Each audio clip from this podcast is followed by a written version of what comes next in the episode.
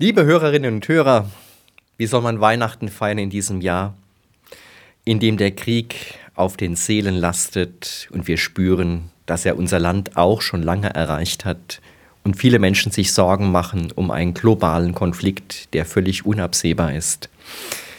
Da ist die Weihnachtsbotschaft doch ein großer Trost, der Prophet Jesaja spricht davon, dass in der Dunkelheit uns ein Licht aufgeht in diesem Kind in der Krippe und dass dieses Kind den Titel trägt Fürst des Friedens.